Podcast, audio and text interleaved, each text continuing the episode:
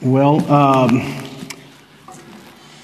my least favorite year of high school was the 10th grade year.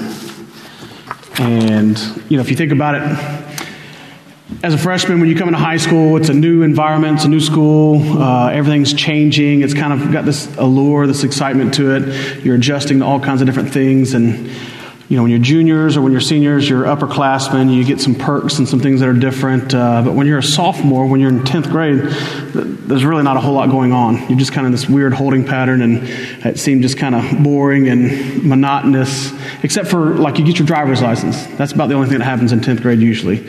Uh, and if you're, uh, in my day, we were excited. You know, your parents had to take the day off of work that day because you were going to the DMV. You'd sit there all day if it took it because you were coming out of there with a license because that was like the thing you looked forward to for countless days and weeks and months and even years. It's different now. Kids aren't necessarily like that. i am amazed at how many teenagers are not eager to go get their license these days. For some reason, it's different. But 10th grade, it just wasn't my favorite year. And uh, God is, in a weird way, just, um, He has a, quite a sense of humor. And so, ironically, my latest, uh, my, my job that I have now that I recently started uh, has basically turned me back into a 10th grade student. Uh, that's essentially what I do. I go to 10th grade classes all day long with the students that I'm responsible for. And I sit in English classes and math classes and science classes and history classes. And uh, I basically am a 10th grade student alongside of other 10th grade students that I have to help. And um, it's better this time around. It's different. Uh, it's interesting, and I love it. Uh, I love what we do. But uh, I sit in three periods of English, 10th grade English, and I wasn't super thrilled about English when I was in 10th grade. And, you know, it's about the same. It's 10th grade English. And so uh, luckily, I land in three of those every single day. Uh, and so recently, in the past few weeks, though, they started a unit where they were going to read this book and talk about it and think through it and look at different themes and character progressions and all these different things that go along with English at that level. And the book is called Night by Elie Wiesel. And you may know this book, you may not, but this is a man who was a Holocaust survivor. And the book just goes through uh, chronologically how that process played out for him and his family starting with being in their own home in Sighet and how they would come, uh, uh, the uh, German forces would come and take them and remove them from their home and move them into the ghettos, and from the ghettos eventually to what was known as one of the most horrific and brutal places of all the concentration camps, known as Auschwitz uh, which had several different camps, subcamps within it. Uh, and so he goes through and he tells his story. It's an autobiographical account. He's telling the narrative as you're going through. Um, and so, as you would imagine, sitting through three periods every day, three hours of the same thing, uh, it would kind of become just monotonous, and, and I would lose focus and kind of find other things to uh, spend my time doing after the first period when I'd had what I needed for my job. Uh, but it wasn't like that during this month. Uh, this month was different. I would uh, spend the first period making sure I had everything I needed for my students. And then in the second and third period that I was in there, I found myself just kind of enamored and getting lost in the whole conversation of what uh, we were talking about. Just because it was such a heavy thing, but also such an intriguing thing. Uh, and one of the things that they were discussing was this character progression of the actual author of the story, Elie, who was talking about, and, and where it shows up throughout the book, all throughout the book, uh, this progression of his faith as he goes through this concentration camp experience. And for Elie Wiesel, unfortunately, as uh, he is surrounded by torture, and not just torture, but the imminence of death at everywhere that you look. It was everywhere. It was all around them. Whether it was your own death, it was the death of somebody next to you. Uh, they were constantly imposed this notion that death is just right around the corner. And the difficulty of that weighed on him. And over time, throughout his time that he spent in the camps, he would talk about how his faith continually would just diminish. And it gripped me because I thought about it. I was like, man, the amount of suffering. One day in Auschwitz, I couldn't even begin to imagine what they would experience. And the story is uh, too gruesome to tell here, uh, but the book is very interesting if you ever want to read it. Um, it was almost just like my heart was just sad for the last month every time I sat in there. But it was sad for multiple reasons. I hate that somebody would have to go through something like that. But it was also sad because the very, very thing that Elie had that the, the German soldiers couldn't take from him was his faith.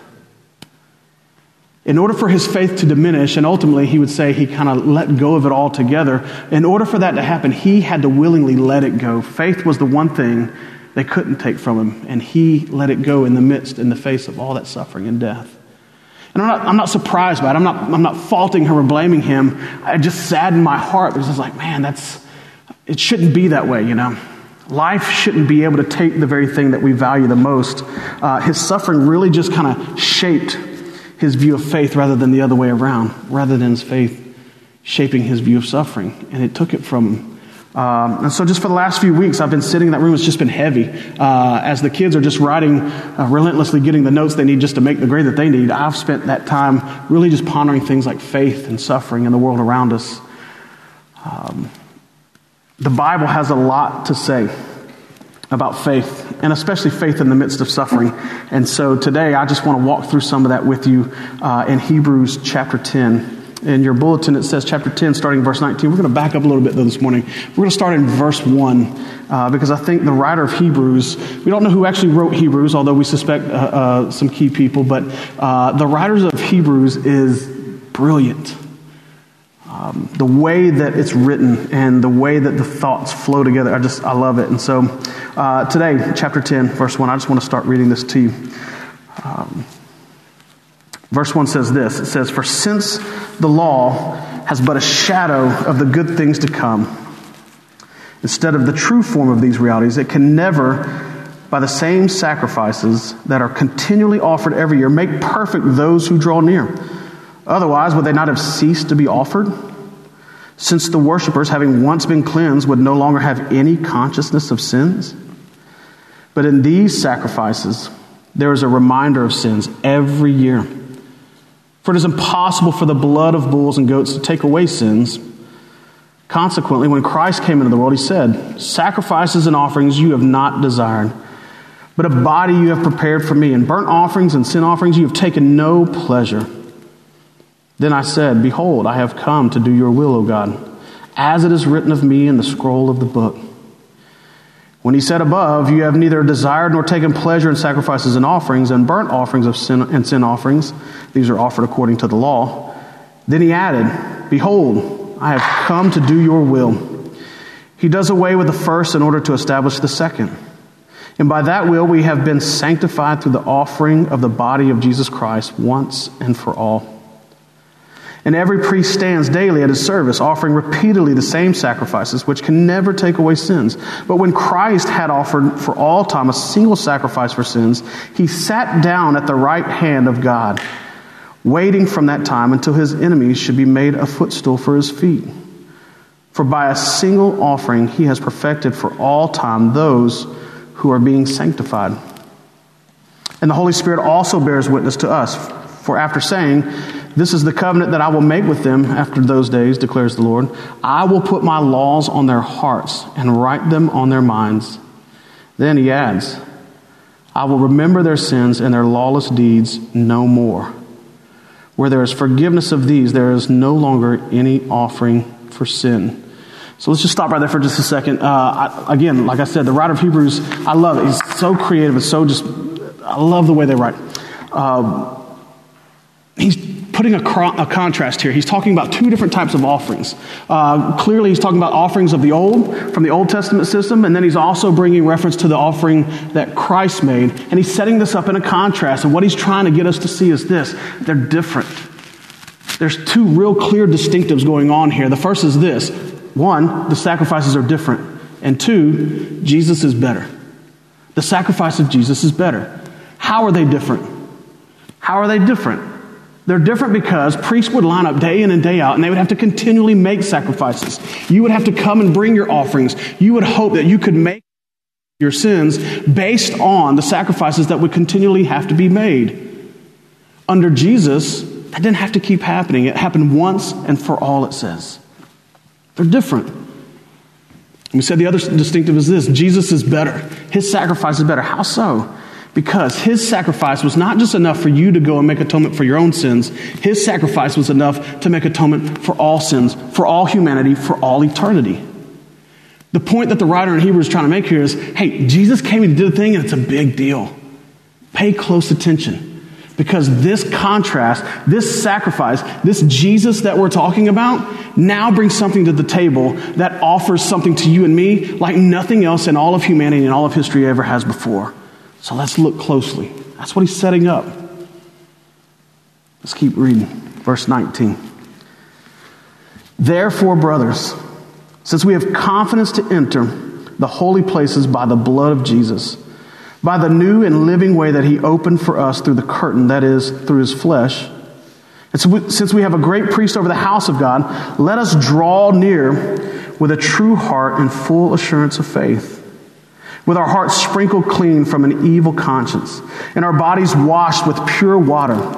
Let us hold fast the confession of our hope without wavering, for he who promised is faithful. And let us consider how to stir up one another to love good works, not neglecting to meet together, as is the habit of some, but encouraging one another, and all the more as you see the day drawing near. You see, because Christ's sacrifice is so significant, he offers us a few things here. Because of his atoning sacrifice, our assurance of faith is strong. This is important. It's important for us to live a daily life in the Christian walk in the world that we live in and know that our faith can be strong because of this. Think about what he affords us. Just think about these things. What did they list here? Number one, we can come to God. We have access to God. We can actually enter a building, much like this one right here, in this very moment, in this very morning, and approach God. That's a big deal. We're clean before Him. That wasn't a thing that happened before. But because Jesus came and covered us with His blood, God no longer sees the sins that must be atoned for. He sees the cleanliness and the purity of who His Son is in us. That's a big deal, y'all. We can hope confidently. I struggle with this one sometimes, y'all. I'm not always super confident in the things that I hope in, and it's a tragedy because the scriptures clearly lay out for us because the atoning work of Jesus Christ, I can. I can do those things. We can love good works because they help us thrive in life. We don't do good works because we have to be good little boys and girls for God. Otherwise, He'll strike us down. We don't have to live in fear of the fact that whether or not we've tipped the scales correctly in the direction that God would want for us. We love to do the work of the Holy Spirit um, in and among us because it's the way that we thrive in life. And Jesus' sacrifice allows us and gives us the opportunity to fall in love with that. We can fall in love with the church too. It says, don't give up the meeting together. I mean, people do this, right? Church can kind of be take it or leave it for people. I get that. But the scriptures make it clear that Christ's sacrifice did a thing for us as the body of Christ, which is this it allows us to love the chance to gather and do this right here. I love being here. In fact, when I'm not here, I hate it. I actually couldn't be here this past Wednesday. I've been leading the uh, small group on Wednesdays lately and uh, had to be out this week for a situation that I had to do for school, and uh, I hated it. It was awful. Uh, there's a group of people that sit in this circle and we just kind of share about what life is doing throughout our week. And we just talk about things that are valuable to us and how it shapes us and how it moves us. It's so encouraging to me. And I keep telling them, I sound like a broken record to them. I'm sure they're like, man, just give it up already. We get it. We heard you the first 12 weeks. Uh, stop saying it. But I can't stop saying it. Every time we gather together, I want them to know how valuable it is for me to be able to get to do this. It just, it means so much to me uh, because God has allowed us to fall in love with His church through the work of Jesus Christ on the cross. It's valuable, y'all. It's a big deal. The fulfilled life that we all want, it begins with the atoning work of the gospel of Jesus Christ. That's what the writer's saying. And he's just setting these things up piece by piece. Let's keep reading 26. For if we go on sinning deliberately, after receiving the knowledge of truth, there is no longer remains for a sacrifice uh, remains a, there no longer remains a sacrifice for sins, but a fearful expectation of judgment and a fury of fire that will consume the adversaries. Anyone who has set aside the law of Moses dies without mercy on the evidence of two or three witnesses. How much worse punishment do you think will be deserved by the one who has trampled underfoot the Son of God? And has profaned the blood of the covenant by which he was sanctified. And he has outraged the Spirit of grace. For we know him who said, Vengeance is mine, I will repay. And again, the Lord will judge his people. It is a fearful thing to fall into the hands of the living God. When I read that verse right there, it's a fearful thing to fall in the hands of the living God. I get that sense, right? That, that makes sense to us. Um, I love the way he, he's not pulling any punches here. He's telling you straight up hey, you need to understand the contrast that's existed here. This idea that Jesus and his atoning work for you and me is enough, and that's the place to put your hope. Or your other choice, you can, you can reject it. You can live as though it doesn't matter. All these things that he already just previously listed out as why it's a big deal and why it's important and why it's so valuable are the ways in which we thrive in this life. Or you can choose to neglect that. You can choose to go the other way on that. But at the end of the day, know who you're dealing with because it's a fearful thing to fall in the hands of the living God. That stirs me up in a way that makes me think long and hard about what he's putting on the page here. But look what he says in verse 32. But recall the former days when, after you were enlightened, you endured a hard struggle with sufferings. Sometimes being publicly exposed to reproach and affliction, and sometimes being partners with those who, who so treated. For you had compassion on those in prison, and you joyfully accepted the plundering of your property. Just side note here, that sounds strange to me. That's a weird thing to say, right? The joyful acceptance of somebody just taking and plundering your property. That's what he says they were like. Since you knew that you yourselves had a better possession and an abiding one. Therefore, do not throw away your confidence, which has a great reward. For you have need of endurance, so that when you have done the will of God, you may receive what is promised. For yet a little while, and the coming one will come and will not delay. But my righteous one shall live by faith. And if he shrinks back, my soul has no pleasure in him. And this is how he ends this section. But we are not those who shrink back and are destroyed, but of those who have faith and preserve their souls. Guys, the reality, the reality is suffering exists in the world. I don't think this is a surprise to any of us. If we polled everybody in this room and we just lined you up and we said, one by one, tell your stories of suffering, come through and let's talk about the ways in which suffering has gripped your life and my life and the lives of those around us, we could spend all day in here just bemoaning and begrudging the things that are difficult in this world. Suffering is a real thing and it exists. But this very passage says this even though it exists and even though it is real, those who are in faith, those who see the choice of who God is and what He's done, and who accept it in faith, they don't shrink away when suffering comes their way. Seems like a hard thing. They endure. They endure because they know the victory that's been won for them and what it means for them. They seem to have this eternal understanding of what's been offered through this faith that they have. And this understanding, it, it shapes us, right? It reorients us. It changes us. It makes us different people. It gives us confidence, right? It changes the way we look at things like, like death, like this story that we've been sitting in for weeks and weeks in this classroom. I look at it and all the people that are sitting in there, they're talking about, man, this is heavy. This is grotesque. This is brutal. Uh, they don't even want to sit and think about it because it's so overwhelming and so just, it's a lot. But people of faith who understand what we're talking about in Hebrews here, it reshapes even the way that they would see something like that. There's this hymn that was written long ago. It's a wonderful hymn. The name of it is this It is not death to die. I just want to read a few lyrics of it to you. It says this It is not death to die, to leave this weary road and join the saints who dwell on high, who found their home with God. It is not death to close the eyes long dimmed by tears and wake in joy before your throne, delivered from our fears.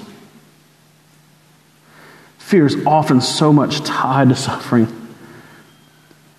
And I get it, okay? Like, I, I don't want to make this just mechanical and robotic today. I, I, want you to understand that, like, I'm right here and I struggle with this.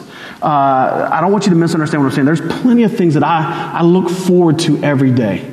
As a father, I can just tell you, uh, I, I want to see my kids grow up.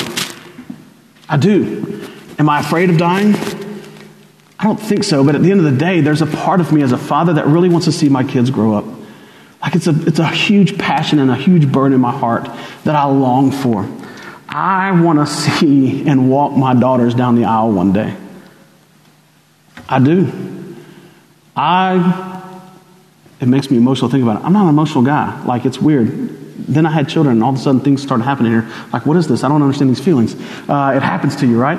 But I long to see the day where I can stand in the middle of an aisle and see that happen. It's just, it's a huge desire of mine. I have those feelings. I want to see what kind of ball player Asher turns out to be. I'm excited about it. I want to see him grow up. I want to see what kind of gymnast Sophia and Naomi might be. Those are deep seated things in my heart, longings and desires that I have. And don't get me wrong, that stuff grips me every day. But if I hold on to those things, if I take those things and hold them over the hope that is found in heaven, then I'm going to not endure the sufferings that exist in this world. Those are going to be the things, they're beautiful things. And here's, here's why they're beautiful because God is the giver of all great things, the Bible says. And the beauty of my children and the way that I love them and the depth of the emotion I never even knew possible until they showed up. Here they are now, and just all that excitement, all the things that make me happy in this world, they're mere glimpses of the very thing that God has given us because he's the giver of all good things. And what that means is this like all the things that bring joy to my life here and now are just a glimpse of the beauty of what it's going to be like to be with him in paradise forever. Just like he said to the man hanging on the cross Today you will be with me in paradise. There will be no more suffering. There will be no more tears. There will be no more longing and desire. You will have the thing that you were created for, and it will be the only thing you ever need. I think what's hard for us sometimes is we allow the world to reshape the reality of that into thinking that the world has good things to offer too, maybe even better things. And so the reality is that life kind of pulls us away from faith in a way that it's hard to endure the sufferings that we exist in, that exist in this life because we're afraid it's going to take the thing away from us that we long to have in this life. And I think what the writer of Hebrews is trying to explain to us is this don't cling to the things of this life. They're good, and they're good in many ways, and love them and desire them and be excited. It's not wrong for me to want to see my kids grow up. It's not wrong for me to want to walk my daughters down the aisle. It's not wrong for me to want to sit at the ballpark and watch them play and be so proud of them and excited and just find that joy. Those are not wrong things. But if they become the thing that my hope is driven and rooted in, I will crash when difficulty comes my way. I'll fail. God's intended so much more for us. There are countless examples of this that happen all throughout, not just in Scripture, but in life, right? Uh, there are people that exist in this world. I want to just explain. If you go to the next chapter in Hebrews, by the way, chapter 11 in Hebrews, you may have heard of this one before. It's this faith chapter, all right?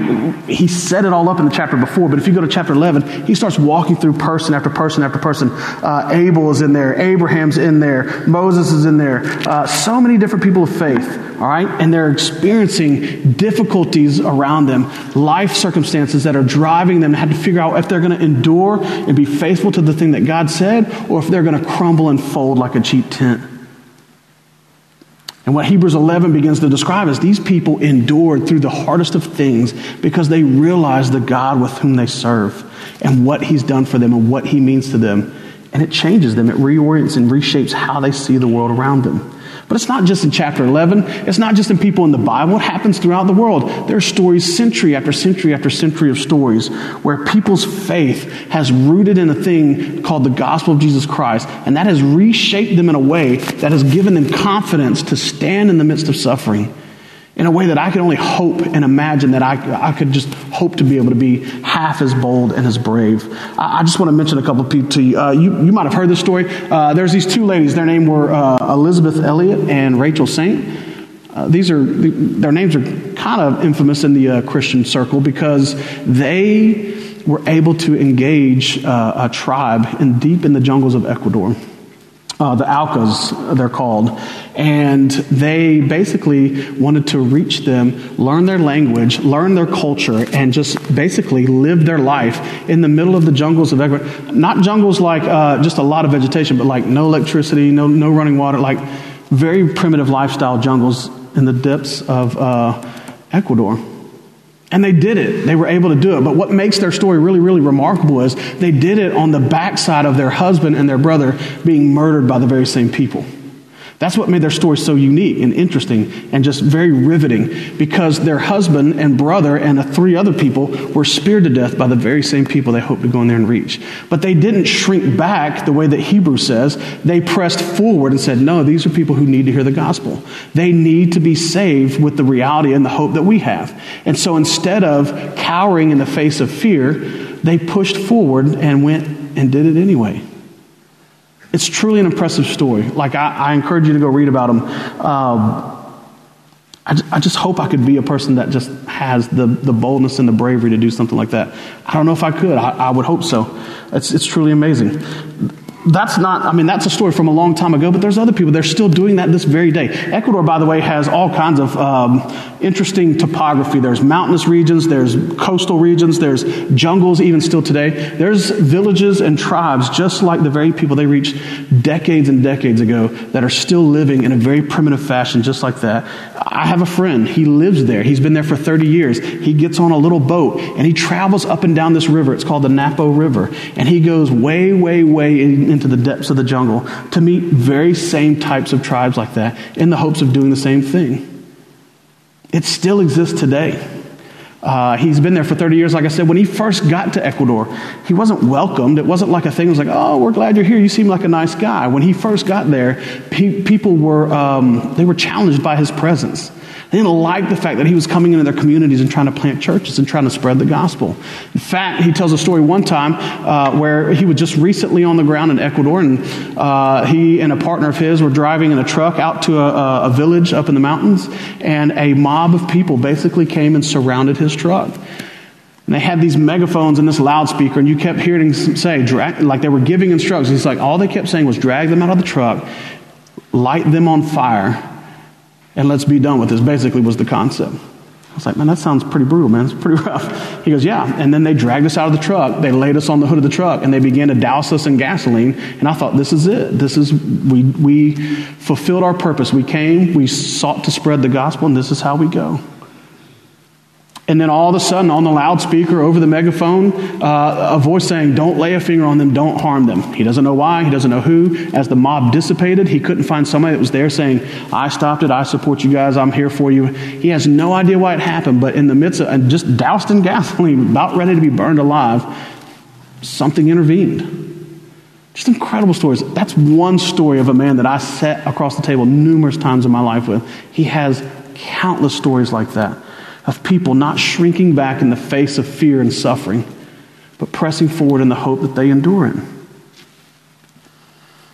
Uh, one time I was standing in a living room in Dubai in the Middle East and we were there for about a week, a little over a week, meeting with Iranian pastors who had come out of Iran. They would come to Dubai because it was very, you know, inconspicuous. Uh, we would meet together there because we could train pastors. They could fly back to their home country and they could continue to try to facilitate the underground church in Iran, which was very illegal and very dangerous. Uh, but they were committed and willing, and uh, their faith was strong. It was, it was pretty amazing. Uh, and I, I, remember it like it was yesterday, and this was over 10 years ago. Um, standing in the living room, we were about to leave. We were going back to the airport to fly back to the United States, and they were about to fly back into Iran. We were praying for each other. They were praying for us and our churches here, which seemed almost disgusting to me because of how easy it was for us to be church and do church, and how incredibly difficult it was for them. But they had a deep, deep sense of longing and, and wanting to pray for us and to be there for us as a church, as we were family. Um, and I remember our prayers. We, we would start praying, and uh, all of us, we kind of said it the same way. We, we would pray that the persecution that they were facing, and it was significant, uh, just, to, just to put it mildly, it was significant. Um, that we would pray that that would be uh, um, lessened, or just, it would be almost taken away so that they didn't have to deal with that, that they could just grow the church. And I remember him stopping us in the middle of prayer, one of the pastors, and he said, I, I hate to do this, but could you please just quit praying for the persecution to be taken away? And I just, I, I was flabbergasted. I couldn't believe what he said. I was like, why would you not want to pray for that? And his response was, the church thrives in the face of persecution in Iran. The harder the government presses, the further the gospel goes. It's not pleasant. It's not fun. We don't love it. It's not like we like being beaten and tortured and imprisoned and all these other things and our lives threatened day in and day out. It's not a fun way of life for us. But if you saw the benefits and the gains that the church had in the gospel going forward, there's no way you would pray to stop it. I left that living room and flew 17 hours in a plane, and the only thought that I had in my brain was, Josh, you were such a coward. Not because I don't love the Lord or that I don't love the gospel, but because it's such a casual thing from where we are from to want to dig in and endure in faith because it's worth it. And the reason I bring all of that up is this that Suffering will destroy us if we don't see the world the way that man saw it standing in that living room that night. Suffering beats us down because we can't see that the hope of heaven is bigger than the very trials that we go through. I'm not saying it's easy, and I'm not trying to make light of your suffering. Please don't misunderstand me today. What I am saying is this it's real, it happens, and it's hard. And it takes our hearts and it pulls us to a place where we question and we wonder and we think about things. And what the writer of Hebrews consistently tries to tell us, not just in this chapter, but all the way through the entire book, is this you can hope in the God who has saved you from all eternity from the sins that break you. You can hope in that. There's another lady in Iran. Her name's Fatima. I just want to read this to you because it's amazing to me. I, I, I can't fathom this. Her earliest memories were being raped by her brothers. At the age of 11, she was sold into marriage to a young drug, drug addict who abused her and then divorced her when she was 17. Upon, upon returning home, she was raped again, and then she left her home.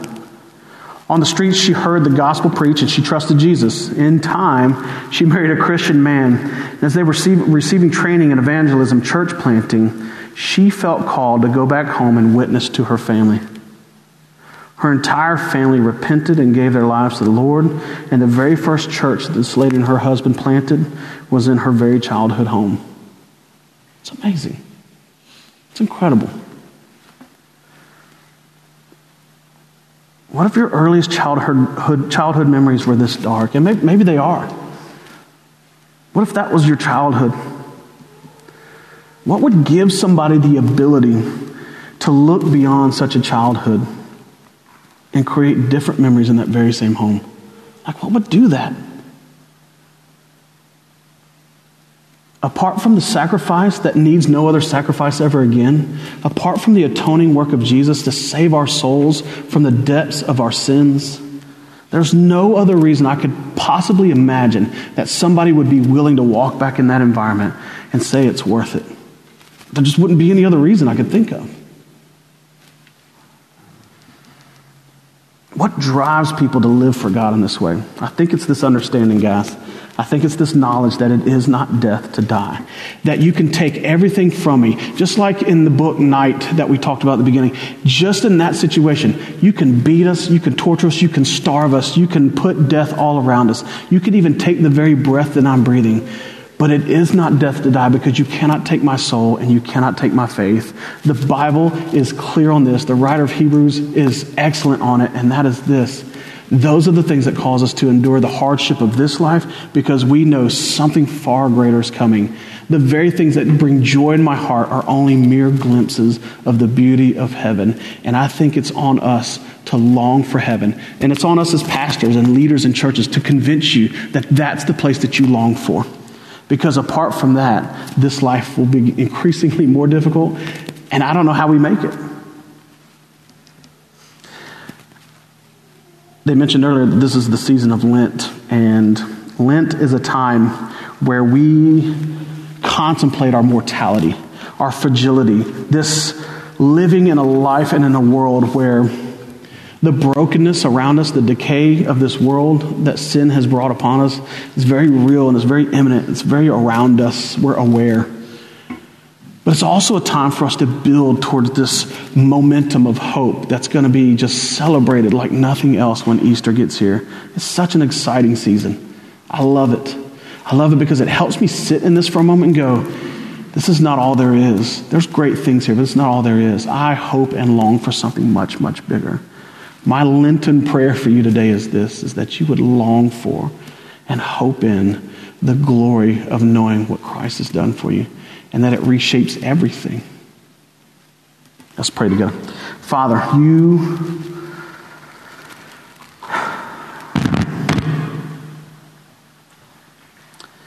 you offer faith.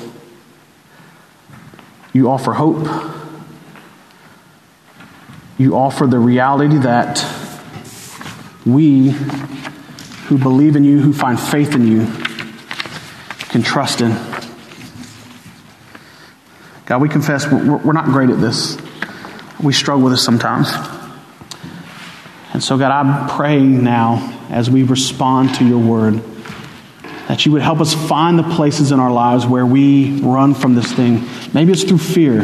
Maybe it's through neglect. Maybe it's through so many other reasons. But God, find the places where we don't necessarily think we need you and press all the more to show us that we are nothing without you.